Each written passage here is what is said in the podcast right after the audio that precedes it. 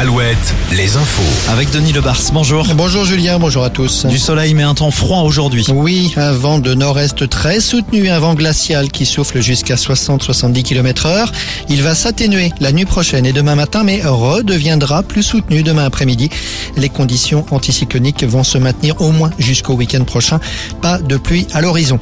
Christophe Béchu, rappelons-le, doit rencontrer aujourd'hui les responsables des grands bassins hydrographiques du pays pour faire le point sur les décisions à prendre. Prochainement, il y aura probablement des restrictions sur la consommation de l'eau dès le mois de mars.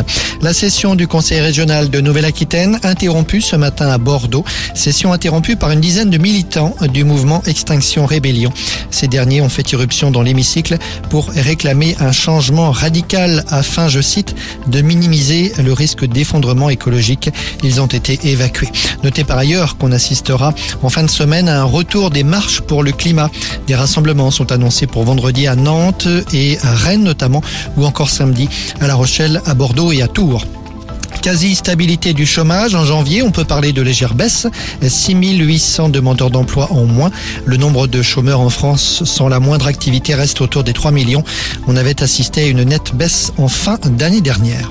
Pierre Palmade reste à l'hôpital pour l'instant. La Cour d'appel de Paris, rappelons-le, a décidé ce matin de le placer en détention avec effet immédiat, mais dans les faits, l'humoriste a semble-t-il été maintenu à l'hôpital cet après-midi en raison de son état de santé.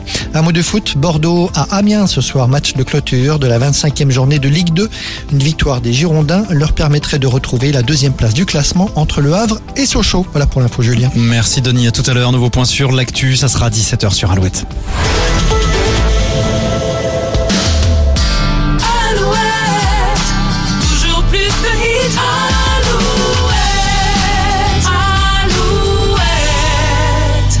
Good.